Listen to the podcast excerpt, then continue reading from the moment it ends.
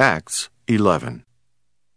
And the apostles and brethren that were in Judea heard that the Gentiles had also received the word of God.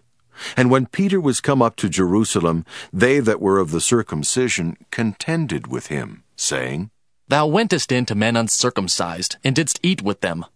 But Peter rehearsed the matter from the beginning, and expounded it by order unto them, saying, I was in the city of Joppa praying, and in a trance I saw a vision, a certain vessel descend as it had been a great sheet let down from heaven by four corners.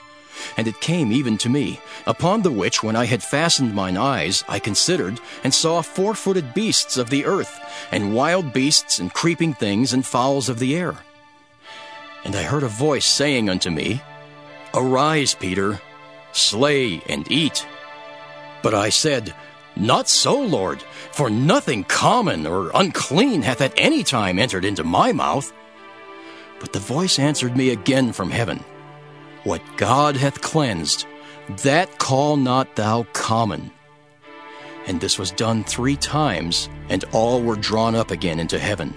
And behold, immediately there were three men already come unto the house where I was, sent from Caesarea unto me. And the Spirit bade me go with them, nothing doubting. Moreover, these six brethren accompanied me, and we entered into the man's house. And he showed us how he had seen an angel in his house, which stood and said unto him, Send men to Joppa and call for Simon, whose surname is Peter, who shall tell thee words whereby thou and all thy house shall be saved. And as I began to speak, the Holy Ghost fell on them, as on us at the beginning. Then remembered I the word of the Lord, how that he said, John indeed baptized with water, but ye shall be baptized with the Holy Ghost. Forasmuch then as God gave them the like gift as he did unto us who believed on the Lord Jesus Christ, what was I that I could withstand God? When they heard these things, they held their peace and glorified God, saying, Then hath God also to the Gentiles granted repentance unto life. Now they which were scattered abroad upon the persecution that arose about Stephen traveled as far as Phoenicia and Cyprus and Antioch, preaching the word to none but unto the Jews only. And some of them were men of Cyprus and Cyrene, which, when they were come to Antioch, spake unto the Grecians, preaching the Lord Jesus.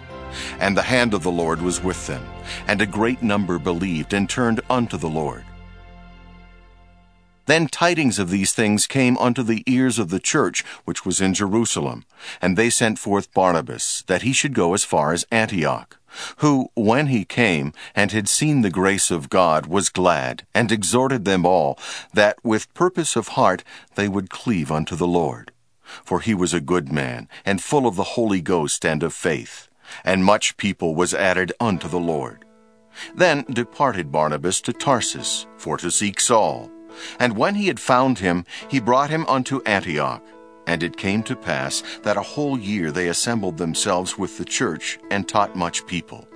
And the disciples were called Christians first in Antioch. And in these days came prophets from Jerusalem unto Antioch. And there stood up one of them named Agabus, and signified by the Spirit that there should be great dearth throughout all the world which came to pass in the days of Claudius Caesar. Then the disciples, every man according to his ability, determined to send relief unto the brethren which dwelt in Judea, which also they did, and sent it to the elders by the hands of Barnabas and Saul.